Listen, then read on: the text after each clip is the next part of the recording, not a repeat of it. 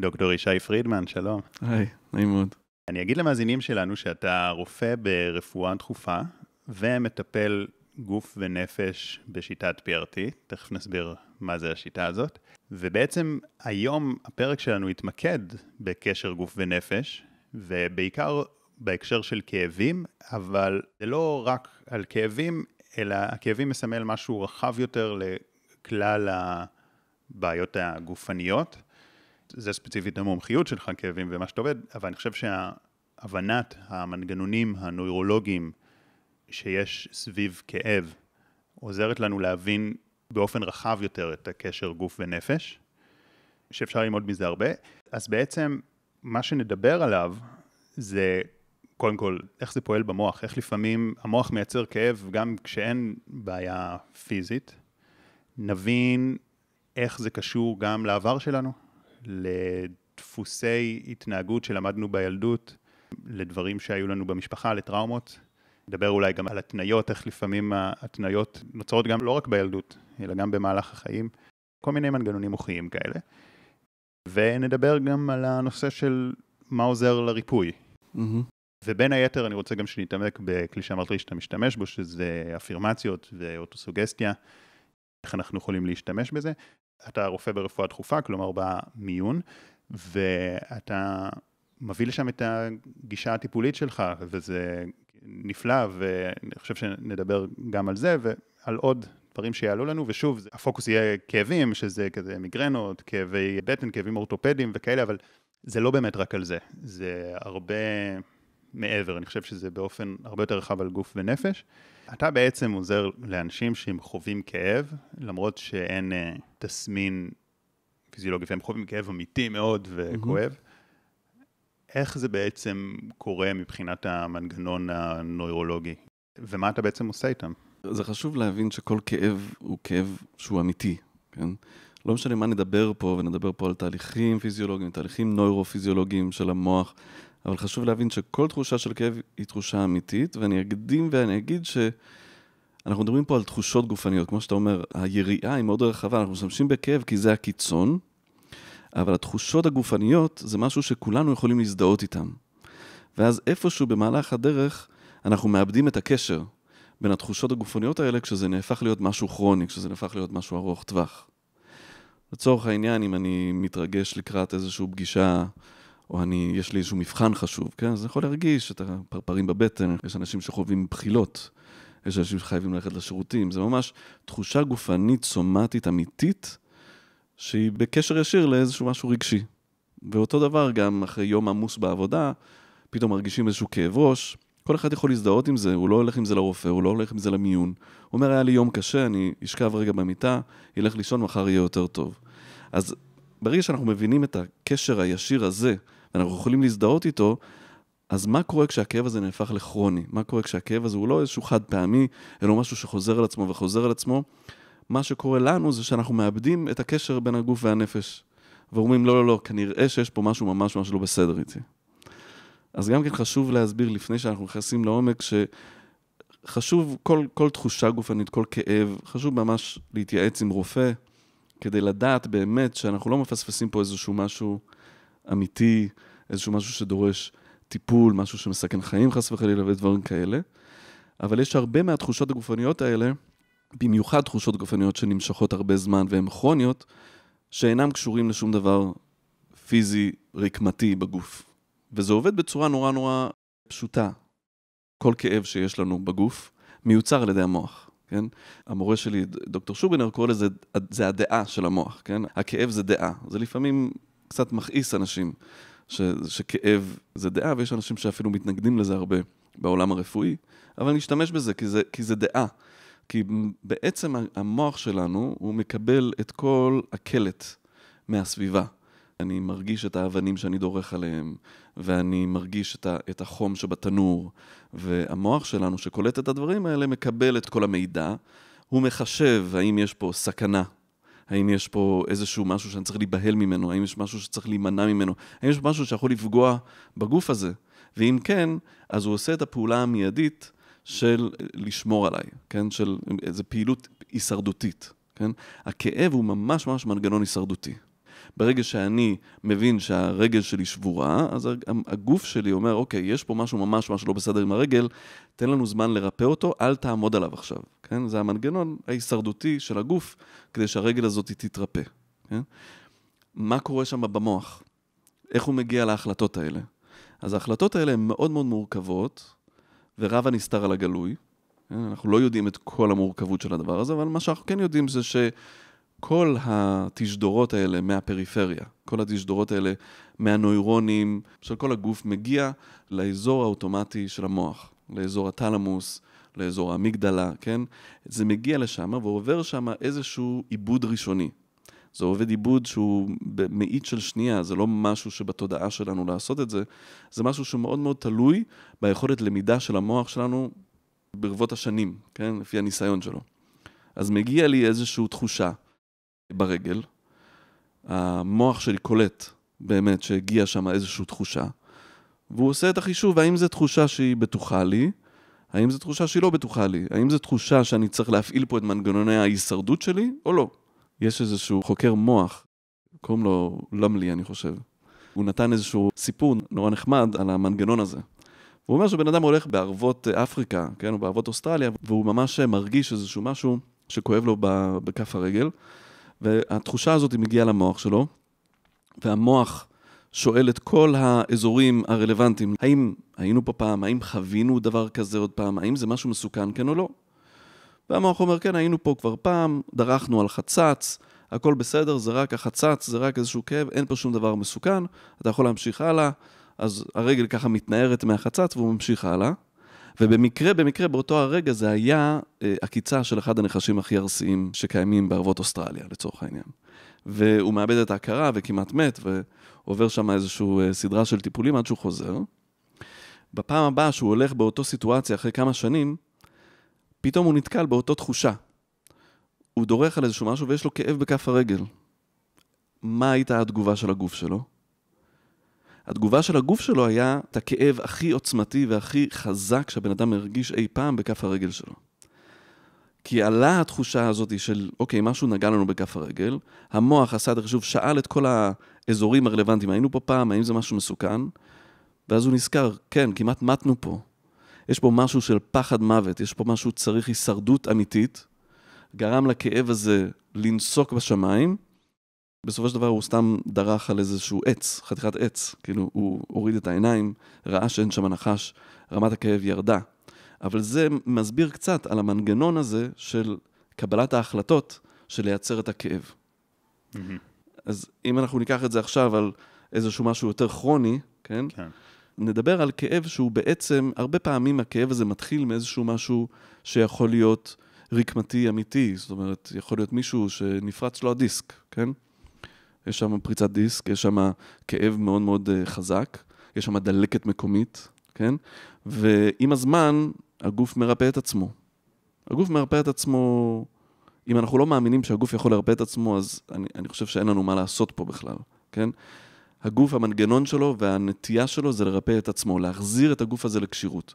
אחרי שהגוף הזה מרפא את עצמו, יש אנשים שנגמר להם הכאב, ובזה נגמר הסיפור.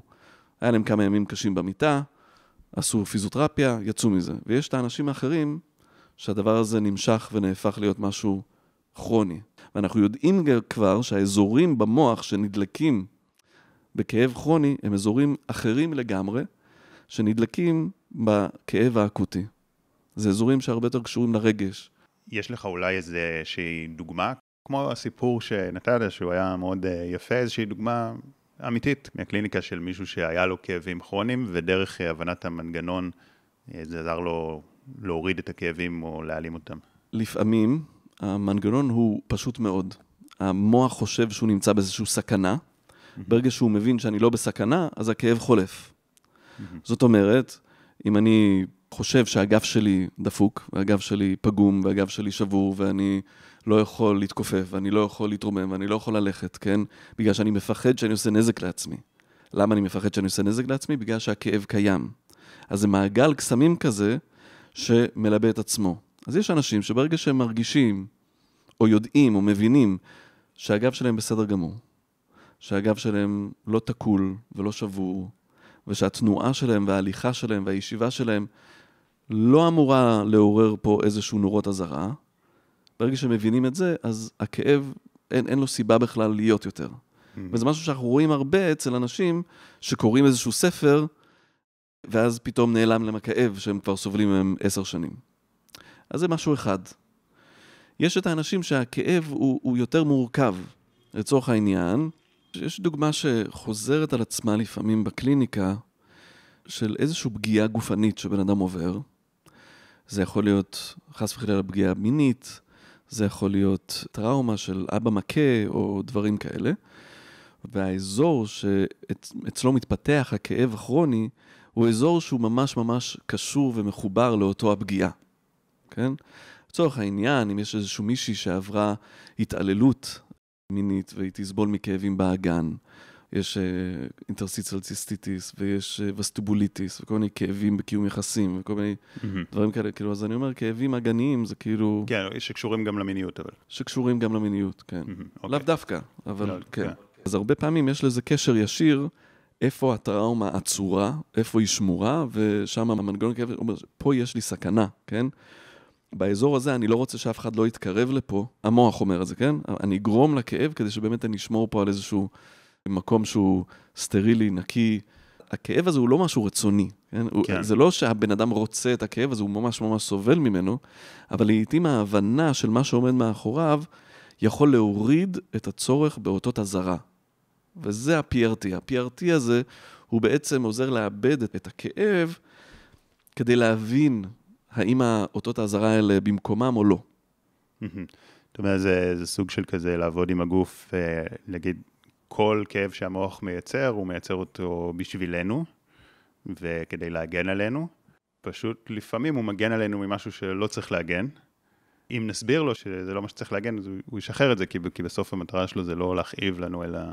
בדיוק, ובגלל זה אנחנו משתמשים גם בחשיפה הדרגתית. אני משתמש בדוגמה הרבה פעמים, את הדוגמה הזאת של, יש לי גור, ועבר איזשהו ילד של השכנים מול הגדר שלנו, וה, והכלב נורא נורא שמח לקראתו וקפץ עליו. עכשיו, זה ילד קטן, וזה גור, הוא נורא נורא נבהל מהכלב. נורא נבהל, חזר הביתה לאימא שלו. אחרי כמה שבועות הוא עבר עוד פעם ליד הגדר, והכלב נבח. בגלל משהו אחר, כן? אז הוא ישר חזר לאימא שלו. אחרי הדבר הזה, הילד כבר לא רצה ללכת לבד ברחוב, הוא רצה שההורים שלו ילכו, כי הוא נורא נורא פחד מהכלב הזה, האימתני, שנמצא מאחורי הגדר. ואז ההורים שלו סיפרו לי על זה שהם צריכים להעביר אותו כל פעם את, ה, את המקום הזה, ואז ההורים שלו בכלל סיפרו לי שהיה איזשהו משהו בטלוויזיה עם נביחות, אה, עם נביחות כלב, והוא נורא נורא שמר על עצמו, וזה ממש דוגמה נפלאה על יעילות, אני אומר במרכאות, היעילות הזה של המוח שלי, שהוא תופס משהו כסכנה, ואם אנחנו לא מסבירים לו ומבהירים לו שהדבר הזה בסדר, וזה הטיפול בחשיפה הדרגתית, שבעצם אנחנו מראים לילד שזה גור, שלא היה שם שום סכנה, ולאט לאט המוח מתרגל להוריד את קולות האזהרה ולאפשר לפוביה לעבור. כן, אתה יודע, אמרת על הכלב, גדלתי בקיבוץ, ועשיתי איזה סיבוב, הליכה. עברתי ליד אה, הבית שסבתא שלי גרה בו. כשהייתי ילד, היה שם, על השכנים של הכלב ממש פרוע, שהיה רודף אחריך ונושך. בתור ילד קטן גם, הוא כלב יותר גדול ממני, זה היה מאוד מפחיד. עברתי שם, באותו מקום, ואני קולט איך שהחושים שלי כזה מתעוררים. למרות שעברו כן. יותר מ-20 שנה. הסביבה השתנתה הכל. והכלב מת זה- כבר, כן. כן, כן. וזה יפה לראות איך החושים מתחדדים ישר, ולראות רגע איפה. איפה קופץ עליי פה איזה כלב. אתה מוכן לרוץ. כן, כן. זו נקודה מעניינת, דיברת על הקשר בין המוח האוטונומי והפרימיטיבי לבין המוח הקדמי. כי שמתי לב, רגע, החושים שלי התחודדו, ואז, אה, אוקיי, זה בגלל, יודע בדיוק. להסביר את זה, ואז אני נרגע. זה בדיוק מה שאנחנו עושים בעצם. אולי רגע תסביר קודם מה זה המוח, מה שקראת לו האוטונומי והפרימיטיבי, ומה זה ה... בלי להיכנס לטרמינולוגיה, יש את המגדלה ואת הטלמוס ואת ה-ECC, ויש כל מיני אזורים במוח שהם עובדים ללא התודעה שלנו. הם עובדים בצורה אוטומטית. כל החישובים האלה קורים במיליסקנדס, במאיות השנייה. אבל יש משהו שמבדיל אותנו מ... מחיות, מ... כן, שיש לנו את המוח הקדמי הפרונטלי, המוח החושב, האנליטי, ההגיוני. אתה יכול לפגוש בצינור uh, גינה, זה אלן גורדון אומר, זה שיצר את השיטה של ה-PRT, אתה יכול לפגוש בצינור בגינה ולקפוץ ולהיבהל ממנו, כי אתה חושב שהוא נחש, כמו שאתה אומר, ואז ההיגיון שלך נכנס ואתה מסתכל על זה ואתה אומר, זה, זה צינור, כן? תירגע. אז זה אותו דבר קורה עם הכאב, זאת אומרת, המנגנון שלי הוא לפחד, המנגנון שלי הוא אותות אזהרה, וברגע שאני מלמד את עצמי, כן, שאין פה שום דבר, וזה על ידי נוירו-אדיוקציה, על ידי ללמוד את הדברים האלה, של באמת מאיפה הכאב הזה נובע ומה המקור שלו, וגם על ידי חשיפה הדרגתית שהגוף עצמו לומד שהוא יכול לקום וללכת בלי כאבים, אפילו לרגע. זה ממש קורה במיות של שנייה, כי זה כאב כרוני, זה לא עובר מיד. אבל ברגע שהוא לומד את זה, אז הוא אומר, או, oh, יש פה משהו. Mm-hmm. וזה יכול להשפיע על ההחלטה של המוח הפרימיטיבי, או הלא תודעה, או התת-מודע. זה יכול להשפיע על התגובה שלו. כן. כן? בעצם אבל החשיפה ההדרגתית היא דווקא לא מהחשיבה, היא לא מהמוח, היא ממש כאילו לעשות איזה התניה חדשה, לא? החשיפה ההדרגתית מתחילה בדמיון. תמיד, כן. תמיד, מתחילה בדמיון, זה מתחיל במוח. דבר ראשון, אתה מדמיין במוח את הפגישה שלך עם הכלב, כן? אתה מדמיין את זה, ואתה מרגיש בגוף את הקיבוץ. אתה מרגיש בגוף את המוכנות לברוח. ואז בדמיון, אנחנו, שזה השלב הראשון, זה חשיפה הדרגתית ראשונית, אנחנו אומרים, אין פה מה לדאוג, הכלב לא קיים יותר. גם אם יש כלב, אני כבר בן אדם בוגר. רגע, אז אנחנו לומדים איך לווסת את המערכת הסימפתטית הזאתי, לווסת את המערכת הזאתי של, של ההיקון, ואז בחשיפה הבאה, זה אולי להביא כלב שדומה לכלב. ואיך זה עם כאבים? בעיקר, בעיקר, אנחנו עובדים עם ההתניות המוחיות האלה. ההתניות המוחיות הן מגוונות מאוד, כן? החל מקר בחוץ, אז עולה לי הכאב, כן? שזה משהו מאוד מאוד מוכר. כולם מייחסים את הכאב שלהם למזג האוויר. יש כאלה שקר בחוץ עולה להם הכאב, יש אנשים שחום בחוץ עולה להם הכאב, יש אנשים שרק אחרי שהם עומדים חצי שעה, אז מתחיל הכאב. מה קורה לפני החצי שעה הזאת? יש אנשים שרק אם הם יושבים בצורה מסוימת, עולה... זה כל מיני התניות שאני מסגל לעצמי, שבעצם אומר, זה התניה שבגלל זה כואב לי. לשבור את ההתניה הזאת, זה אומר, בוא רגע תדמיין את עצמך באותו פוזיציה. כן? תדמיין את עצמך יושב שם, מה קורה לגב? האם יש פה איזושהי סכנה? מה, מה קורה? למה כואב לך עכשיו? מה קרה? לא, לא, יש לי משהו לא בסדר עם הגב. רגע, רגע, רגע. אבל כבר אמרנו שאין לך שום דבר שהוא לא בסדר עם הגב. אני משתמש בגב כ-go-to, אבל אני מתייחס לכל כאב שהוא מוגדר ככאב מרכזי או כאב נאורופלסטי באותו מידה, כן? אני מרגישה שיש לי כל הזמן צורך לעשות פיפי. כל הזמן יש לי, זה כואב לי וזה שורף לי. רגע, למה דווקא עכשיו שורף לך? מה, מה קרה שם, כן? עכשיו, אני רוצה רגע להעלות שאלה שאולי עולה לחלק מהמאזינים שלנו. בוא'נה, המוח הוא כל כך חכם, גם המוח האוטונומי, הוא משקלל כל כך הרבה נתונים שהם בכלל לא במודעות שלנו. מי אנחנו, החלק המודע שלנו, שיגיד לו, לא, לא, פה אתה טועה, אין באמת uh, סיבה לעורר את הכאב. כאילו, אולי הוא עכשיו מעורר את הכאב ראש הזה, כי אנחנו צריכים לשנות משהו בתזונה שלנו, או לעשות uh, מתיחות לצוואר, או לישון יותר טוב. מי אנחנו שנגיד לו, אין, אין סיבה לכאב הזה? אולי יש סיבה. זה מדהים שאתה אומר את זה, כי ברגע שהמטופלים שלי עוברים איזשהו שלב מסוים, אז הם מבינים מה הכאב בא ללמד אותם. Mm-hmm. ופתאום הם מדברים אחרת. הם לא סובלים מהכאב, הם רוצים ללמוד ממנו. וזה נכון, לפעמים זה באמת עניין של תנועה, וזה לא מספיק שאני אומר למוח, תפסיק לכאוב לי. זה לא עובד ככה. זה לא איזשהו סוויץ'. זה צריך התמדה, וצריך לעבור ולעבוד גם על הפנים הרגשיים האלה. שלא דיברנו עליהם כל כך, כן? שיש הרבה רבדים רגשיים שצריך לעבוד דרכם או לעבור דרכם כדי לתת מענה למה הכאב באמת רוצה ממני. ממה באמת אני מפחד, מה ההישרדות שלי כרגע, כן? אוקיי, okay, אז uh, נראה לי שנדבר על זה, שהגיע הזמן. אני רק אגיד גם לפני למה אני אומר את זה, כי בעצם יש שתי קיצוניות של בעיות. זה קיצוניות אחת, זה אני יותר מדי מפחד מהכאב, ואז אני נותן לו יותר מדי חשיבות, ואז זה גם גורם לי להימנעות, למשל, אמרת שכאבי גב זה ה-go to, אז אוקיי, אז יש כאב גב, אז אסור לי ללכת, אסור לי להתאמן, אסור... ואז הוא רק כזה מתגבר מתוך ההימנעות הזאת, עד שמגיעים למצב שכבר מאוד מאוד מפחדים ממנו. ו- mm-hmm. ופה דווקא כאילו להתחיל ללכת, להתחיל לזוז, ישחרר אותו. קיצוניות שנייה, שאנחנו גם מכירים אותה, להתעלם מהכאב. גם ברגשות ככה, כן? גם... כן. יש כאלה שיותר מדי נותנים לרגשות אוי ואבוי, mm-hmm. ונגיד לפחד, לא רק פחד, כעס או כל הרגשות, ויש כאלה שמכבים את הרגשות. אז אנחנו לא רוצים אף קיצוניות כזאת. אני מניח שברגשות אנחנו יותר נוטים להתעלם מזה ולכבות, בכאבים פיזיים אנחנו יותר מקדשים את זה קצת. גם יותר קשה ל... כן. להתעלם מזה, זה משהו נכון. שהוא כל כך נוכח. נכון. ומגביל, ו... כן, האמת שזה נכון. אנשים שסובלים מכאבים כרוניים זה האנשים השקופים. האנשים האלה שמסתובבים ואף אחד לא רואה עם מה הם סוחבים על הגב שלהם. וזה סבל נוראי. זה ממש סבל נוראי, ועוד אומרים להם שזה לא אמיתי, ואומרים להם שזה הכל בראש, וזה... וזה עוד מלבה ומלבה ומלבה, שמה קורה איתי? מה קורה איתי? רגע, אני זוכר שאנחנו כן. צריכים להיכנס לעומק הרגשי, אבל נפתחה פה רגע שיחה מעניינת. הנקודה הזאת, שאומרים לך, לא, זה לא אמיתי, אז אתה באמת, זה יכול לחרפן בן אדם, גם קודם כל, כי זה באמת מפחיד. רגע, הגוף שלי לא מטומטם, אם הוא יצר פה כאב, אולי יש משהו שהסריקת CT וה-MRI והאולטרסאונד והבדיקות דם לא יודעים לזהות, אבל יש פה משהו, כן. ויש מקרים כאלה. כן. זה דבר אחד, ודבר שני, זה, אז כאילו, מה לא בסדר איתי? הבחירה לא נמצאת פה, בגלל זה זה באמת המוח הפרימיטיבי, וזה טוב שאנחנו מדברים על זה, זה לא מבחירה. אם זה היה בחירה, לא היה כואב לך. אבל יש פה משהו אחר שמתבשל, ולכן טוב שאתה אומר את זה, מאוד מאוד חשוב, כאילו, יש דרכי אבחון לכאב הזה. לסוג כאב הזה יש דרכי אבחון, כן? וצריך ללכת למישהו שיודע לאבחן את זה.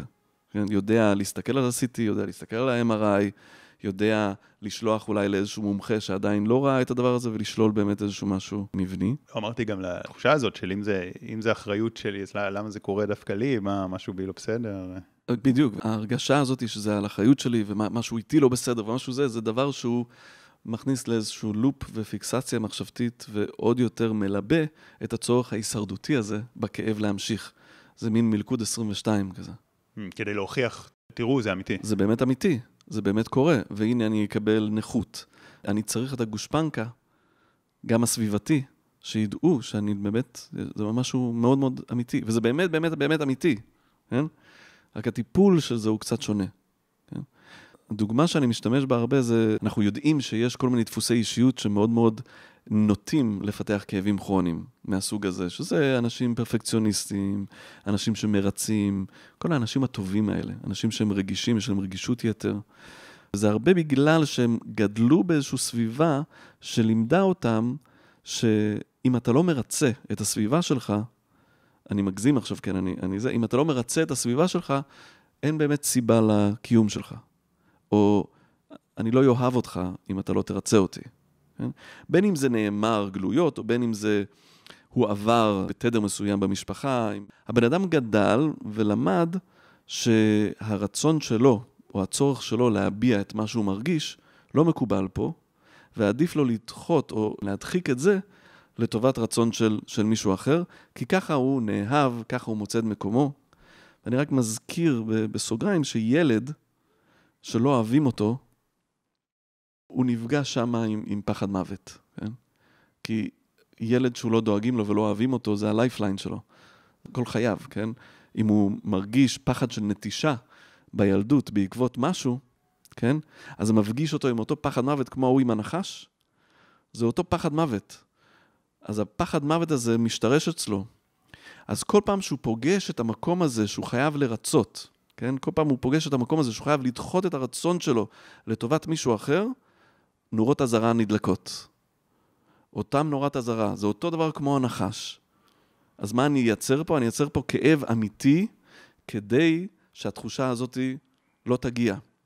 כדי שאני לא אצטרך להתעסק עם ה... להדחיק את הרגש שלי. אני חושב שאתה מדבר פה גם על משהו, אולי אני אפילו ארחיב את זה, שהגוף מדבר בשבילנו. משהו שאנחנו לא מסוגלים להגיד, בין שאנחנו לא מסוגלים להגיד לא, להגיד, רגע, זה לא מתאים לי, אז הגוף אומר את הלא, כי אני, אני צריך לעשות משהו, אבל אם אני חולה, אני לא יכול. למשל, אני יכול להגיד, אני לא יכול ללכת לבית ספר או, או לעבודה. כן. זו דוגמה אולי הכי קלה, שאני חושב שכמעט לכולם זה יצא להתנסות בזה בשלב מסוים בחיים. כן. שנגיד היינו במקום עבודה, או שוב מי שיותר צעיר, אז אה, בית ספר או צבא.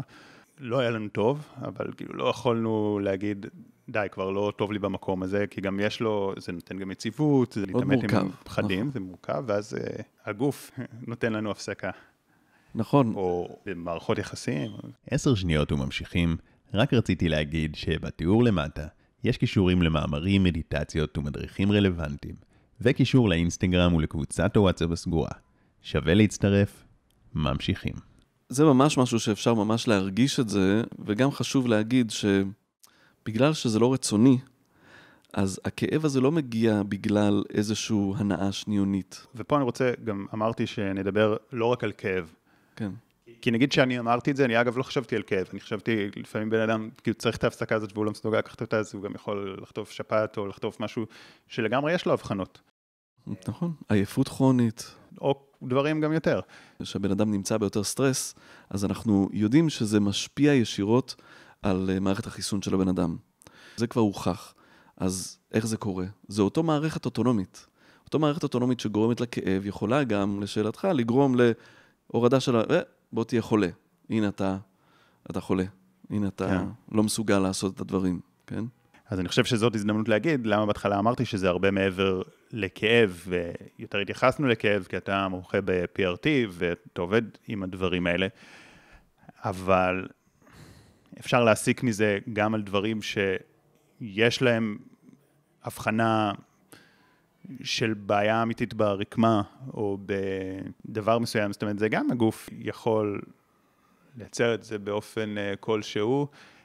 אז שוב, אז אנחנו יותר פה זהירים, כן. וזה לא אומר גם שלא צריך טיפול, כי לפעמים אם, אם יש בעיה אז צריך, צריך לטפל בה, אבל אני כן חושב שבכל דבר שעולה פיזית שווה לבחון אותו גם פנימית.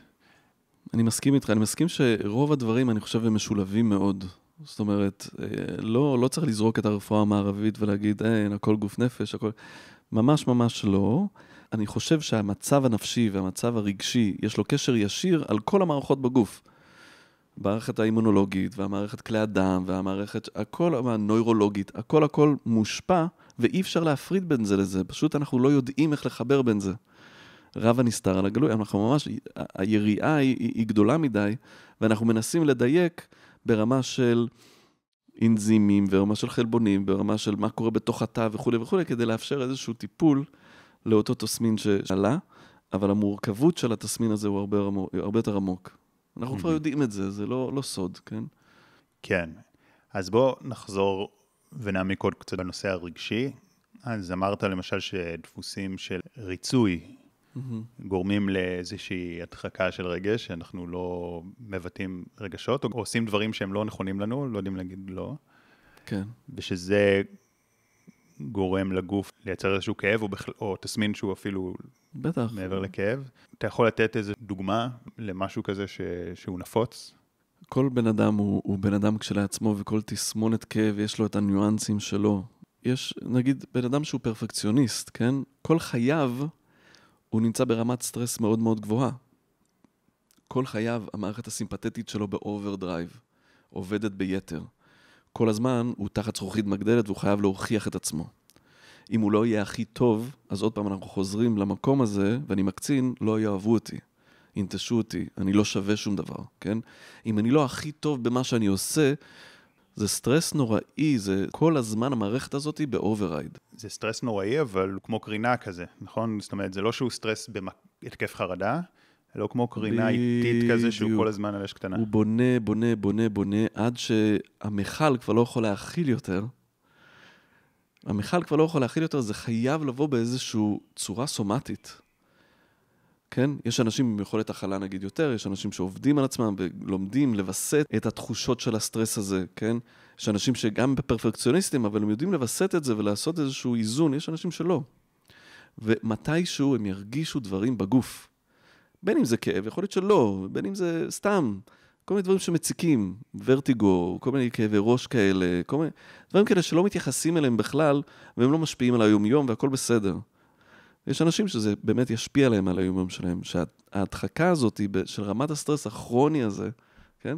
ואפשר להקשות את זה ולהשוות את זה גם ל-PTSD. בואו רגע נדבר דווקא על הפרפקציוניסט. אוקיי? אז מישהו נגיד אה, זיהה את זה, אוקיי, יש לי סטרס כרוני. שאגב, אני בכוונה נתתי את המטאפורה של קרינה, כי אני חושב שיש אנשים שיש להם התקפי חרדה. אז הם יודעים את זה. והם ילכו ויעשו מדיטציה והם יעשו מה שצריך, כי זה ממש תחושה נוראית. מהמם. ויש אנשים שהם סך הכל אה, יציבים, אבל זה נכון. כל הזמן שם. אין איזה אף רגע בזמן שזה ממש מפריע, כאילו עד שזה מתבטא פיזית. אז יותר קשה לזהות את זה. אין איזה רגע שיש לך מוטיבציה, די, אני חייב לעשות שינוי. Hmm. אז בן אדם אבל שמבין את זה, וואלה, יש לי, יש לי סטרס כרוני. בגלל פרפקציוניזם, בגלל סיבות אחרות, מה הוא יכול להתחיל לעשות? זה טוב שהעלית את החרדה, כי בשפה שלי אין הבדל בין כאב להתקף חרדה. זה ביטוי סומטי, ביטוי גופני, למצב רגשי. התקף חרדה הוא ביטוי סומטי לגמרי. אתה מרגיש את זה, הדופק עולה, קוצר נשימה, כואב בכל הגוף, כן? יש שם ממש ממש תחושה. אז אותו דבר כמו איזשהו התקף מיגרנוטי, מה ההבדל? הדעה של המוח זה ביטוי של האות אזהרה כהתקף חרדה, או שזה ביטוי של אות אזהרה ככאב. גם המורה שלי, דוקטור שובנר, הוא, הוא משווה בין הדברים חד וחלק, והטיפול בזה דומה מאוד לטיפול בזה. זה יכול להיות מטופל ביחד. מה שאפשר לעשות זה קודם כל, מה שאני מתחיל לעשות עם האנשים, זה קודם כל להרגיש. קודם כל לדעת מה אתה מרגיש. להתחבר לגוף הזה, שהוא מעבר לנקודת כאב או מעבר לחרדה, אלא איך הגוף שלי מרגיש עכשיו. האם אני מווסת? האם אני בלחץ? האם אני בסטרס? האם אני לא בסטרס? יש דברים מאוד מאוד פשוטים שיכולים ממש, על ידי איזשהו תרגול מסוים, להביא את רמת המודעות לכמה סטרס אני נמצא בו כרגע, כן? להביא את זה לרמת המודעות. וברגע שזה ברמת המודעות, אני יודע שאני יצאתי מוויסות, שאני קצת יותר בהגזמה וכולי וכולי, ואפשר להתחיל לעבוד עם זה, אוקיי? לצורך העניין, אני עושה תרגיל של נשימה, כן?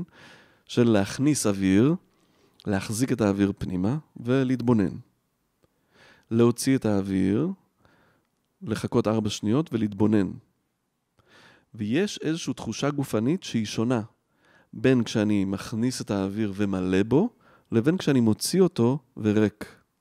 והתחושה הזאתי, אם אנחנו מצליחים לזהות אותה, היא נותנת איזשהו פתח נורא נורא יפה ללמוד על מה זה סטרס בגוף. בצורה מאוד מאוד עדינה, כן? זה לא צריך להגיע לממדים של התקף חרדה, בחילות. כן, אני סבלתי מחרדות המון המון שנים. זה בא לידי ביטוי אצלי בכאבי בטן וחרדות, ובאיזשהו שלב עבר. אז אמרת קודם שכאשר אנשים מתקדמים בטיפול, הם מגיעים להבנה שלכאב הזה יש מסר. זה יותר מורכב מאשר uh, ללמד את המוח, היי, hey, שים לב, אתה מייצר פה כאב למרות שהפצע כבר התרפא. זאת אומרת שזה דבר אחד שהוא באמת עוזר. אמרת ששלב גם יותר מתקדם זה הכאב עולה, אז רגע, למה הוא עולה לי? אני חושב שגם התקפי חרדה זה באמת אה, מאוד uh, דומה, כי התקפי חרדה, זה, עכשיו יש איזו תגובה לא פרופורציונלית למצב. כן. נגיד, אוקיי, זה טבעי, אם עכשיו uh, יש לי איזה משהו בעבודה, שזה עומס, אז uh, מידה של לחץ היא איזושהי תגובה די רגילה, אבל התקף חרדה זה כבר איזושהי תגובה לא פרופורציונלית, ש, שזה גם מעבר להיגיון, זה כאילו משהו הגוף מדליק.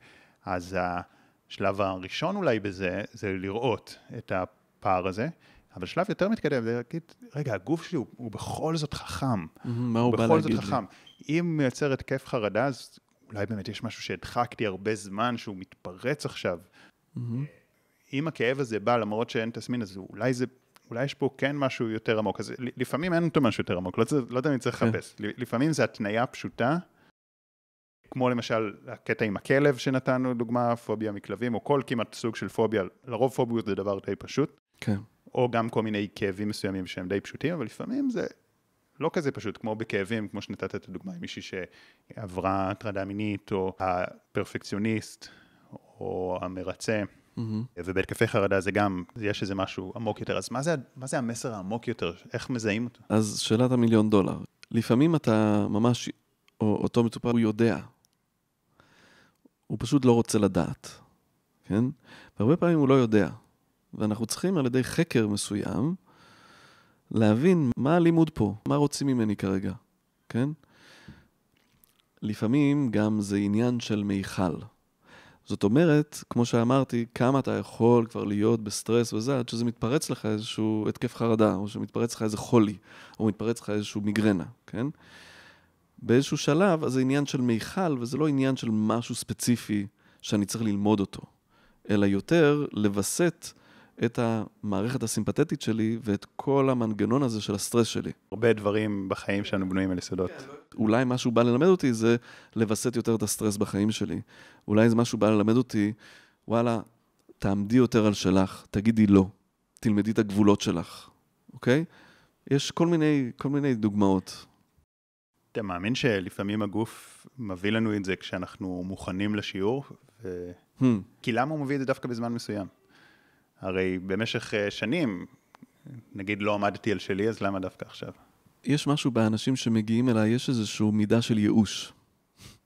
שמגיעים אליי קצת מיואשים כבר, כי הם לא מגיעים אליי אחרי חצי שנה שכואב להם. הם מגיעים אליי אחרי שהם ראו את כל האורתופדים והנוירולוגים ועשו את ה-CT ואת ה-MRI ואת הגסטרוסקופיה ואת הקולונוסקופיה וביופסיות וניתוחים וכולי וכולי, ואז כשיש איזשהו מקום של, טוב, מיציתי את הדבר, אני חושב שיש פה מקום של בשלות, בוודאי. בשלות להסתכל על הדברים אחרת, ובשלות לזה, אבל אני, אני לא יכול להגיד, קיבלת את הכאב, הנה אתה מוכן עכשיו. כן, לא, זה הרבה יותר אמונה שאולי כדאי להאמין בה, לא משהו מדעי. אבל האמת ששאלתי את זה במובן אחר כזה. למשל, אומרים שמוצרי חלב לא בריא. לפחות לא האופן שמוצרי חלב התעשייתיים, שפרות גדלות בחרא של עצמם וכאלה. ויש אנשים שמאוד רגישים לזה, ויש אנשים שלא רגישים לזה. אתה מדבר על רגישות פיזית, לשתייה של פיזית, כן. החלב. כן. זה גורם להם לבעיות בעיכול או לנזלת וכאלה. כל מי שדיברתי פה על תזונה, כולם אמרו שזה גרוע, כאילו לכולם. לא מדבר עכשיו, לא יודע, זה פרה שאתה מגדל בעצמך, אורגני, אז זה כן גרוע לכולם, אבל פשוט אצל חלק התסמינים הם מיידיים. כנראה אצל מי שהתסמינים לא מיידיים, זה לא שהגוף שלו לגמרי אוהב את זה, אולי זה יתבטא עוד uh, הרבה זמן. האם אתה חושב שלפעמים ההתקף חרדה הזה, הכאב הזה, זה שהוא קורה עכשיו, האם זה יכול להיות מתנה שזה קורה ושזה לא אחר כך uh, פתאום מתפרץ, נצבר עוד כמה שנים mm-hmm. ובאיזה מחלה סופנית? וואלה, זו שאלה סופר מעניינת. שרגע אני אגיד גם, שמה שאמרתי, החלב זה מטאפורה ל...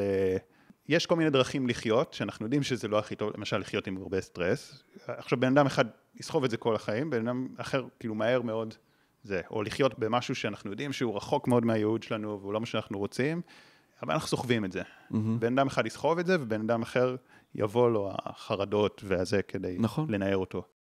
נכון, מאוד תלוי במצב הרגשי. האם אתה חושב שאנשים שדווקא הם יכולים לסחוב על עצמם הרבה, ואין להם שום חרדות ואין להם שום זה, ואז בעצם יש להם כוח הדחקה חזק יותר, לא משנה אם זה הדחקה אה, גם אגב רגשית, שהם מדחקים מצבי חיים שהם לא בריאים להם, או גופנית, שהם אוכלים אוכל לא בריא להם וזה, והגוף שלהם לא מגיב, או הנפש שלהם לא מגיבה, אז האם אתה חושב שזה ברכה, אוקיי, הם התברכו, הם יכולים לסחוב על עצמם הרבה, או שזה אולי דווקא הקללה, והם אלה שיכולים בסוף כאילו לכתוב פתאום התקף לב, או חסימת מעיים או כאלה. אתה שואל את גישתי האישית, אז אני חושב שמי שלא יודע להיות מחובר לגוף שלו ולרגשות שלו, אז הוא מעביר את החיים באיזשהו חסר. האם כל בן אדם שמדחיק את הרגשות שלו ואת התחושות הגופניות שלו, יהיה לו התקף לב בסוף? יכול מאוד להיות שכן. יכול להיות שזה אחד ה-predispositions, כן? אבל אני חושב שעוד לפני זה, איזה חיים אתה חי? אתה לא פה ולא שם. כשאתה לא מחובר לרגש שלך ולגוף שלך, ולמה שהוא צריך ולמה שהוא מבקש ממך, אתה אומר, אז אתה, משהו בך קצת לא חי לגמרי. ממש. את החיים במלואם. אם אתה לא מחובר לעצמך, אם אתה לא מחובר לרגש שלך, אם כל הדברים פשוט, אתה דוחק אותם באיזושהי קופסה אפלה, ואתה חי את החיים שלך מהיום, לח... ואין איזשהו רגש, אין שם התרגשות. אז יש, אתה חווה שמחה פה ושם, כן, אבל זה כאילו בזבוז כזה, זה נראה לי כזה כן. משעמם. הסיבה שהעליתי את כל הנושא הזה, אני חושב שאם בן אדם יאמין שהתקף החרדה שלו, או הכאב שלו, או אפילו המחלה שלו, זה איזושהי מתנה, mm-hmm. אני לא יודע אם זה האמת, כי זה לא בדיוק מתנה, זה, זה ממש מבאס וכואב, ולפעמים זה ממש כואב. אבל איזה מין הסתכלות כזה, רגע, אולי דווקא זה לא הקללה שלי, זה הברכה שלי, זה גורם לי עכשיו להתמודד עם משהו שלא אחר כך... אה, מדהים שאתה יותר. אומר את זה, מדהים שאתה אני חושב אומר את שזה זה. איזו צורה שנותנת איזו תקווה. זה מדהים שאתה אומר את זה, כי זה כל כך נכון, אני נורא מסכים עם זה, וזה הכל עניין של מתי, אבל מתי להבין את זה. אם בן אדם שבא אליי לפגישה הראשונה, אני אומר לו, אתה עוד תלמד על הכאב שלך, הוא יחטיף לי סטירה והוא יצא. כן? מה, כן, תלמד, כן. מה, מה בטיח? הייתי בעברי גם רופא הוספיס, ליוויתי אנשים נוטים למות, ויש שם איזשהו משהו שקורה כשהבן אדם מקבל את זה, שהוא כבר, אה, יש לו סרטן סופני לצורך העניין. כשבן אדם מקבל את זה, יש שם איזשהו שקט, ויש שם איזושהי קבלה, ויש שם אפשרות לפעול בתוך הסיטואציה הזאת, ולהיפרד, ולסגור דברים, חשבונות לא סגורים, ולהשלים במין איזשהו משהו, להבין מה זה בא ללמד אותי, לצורך העניין. לא למה זה הגיע לי, ולמה זה לא הגיע לבן אדם אחר, ואיך אני נלחם בזה, ומה, ואני לא, וכן מגיע לי, לא מגיע לי. יש איזושהי סיטואציה שפתאום, אוקיי, זאתי הסיטואציה, מה אני עושה עם זה עכשיו? יש שם איזשהו שקט, אז אני חושב שזה קשור גם קצת כן. למה שאמרת. כן, אני חושב שזו שאלה טובה ללכת איתה. גם כבר פחות סובלים וגם מגיעים לתובנות. אה, אגב, רציתי להגיד, אה, נראה לי משהו על החלב, אני רק אגיד, זה היה מטאפורה לנפש, פשוט זה משהו שהוא יחסית מוסכם, בגלל זה נתתי את זה כמטאפורה ללא הולך בדרך, בייעוד שלו, בזה של... כן, כי יש שם גם דברים טובים בחלב. אתה מבין? גם, בהתח... זאת אומרת, גם בדברים כן. האלה, גם כשאתה שותה קצת קולה, כן, אף אחד לא יגיד לך שקולה זה בריא.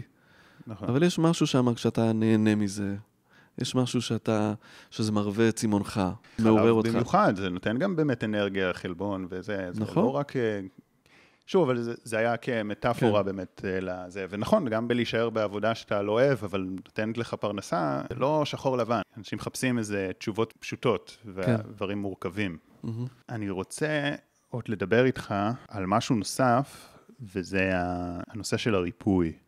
תכלס דיברנו על זה כאילו מלא, אני חושב שכאילו כל השינוי התודעתי הזה, מהמם. הוא רוב הריפוי, אבל יש איזה שני נושאים שהייתי רוצה יותר להתמקד בהם. אחד זה כל הנושא של הסטרס וההדחקה וזה מה עושים איתו, והנושא השני זה אפירמציות ואוטוסוגסטיה. השיטה או ה-PRT הוא באמת משלב כמה דברים כדי להגיע לאותו פתרון, או שזה שינוי איך שאני מבין את, ה- את הכאב שלי, כן? אם זה נוירואדיוקציה, שדיברנו על זה, ללמד את עצמי לה, אה, מאיפה מגיע הכאב, ואם זה לצורך העניין אפרמציות, זה כלי, זה כלי נורא נורא פשוט, שאם מתמידים בו ועושים אותו, זה יכול מאוד מאוד אה, לשנות את הכיוון מחשבה שלי, או את איך שאני מגיב באוטומטיות לכאב שלי.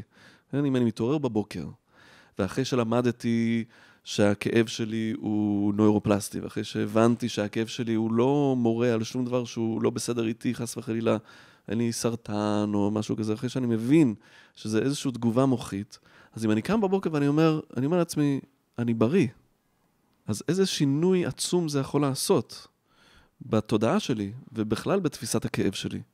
כי כשאני אומר לעצמי שאני בריא, וכשאני יודע שאני בריא, ואני יודע שהכאב הזה מונע מהמוח, ואולי אולי שלא במקום, כן?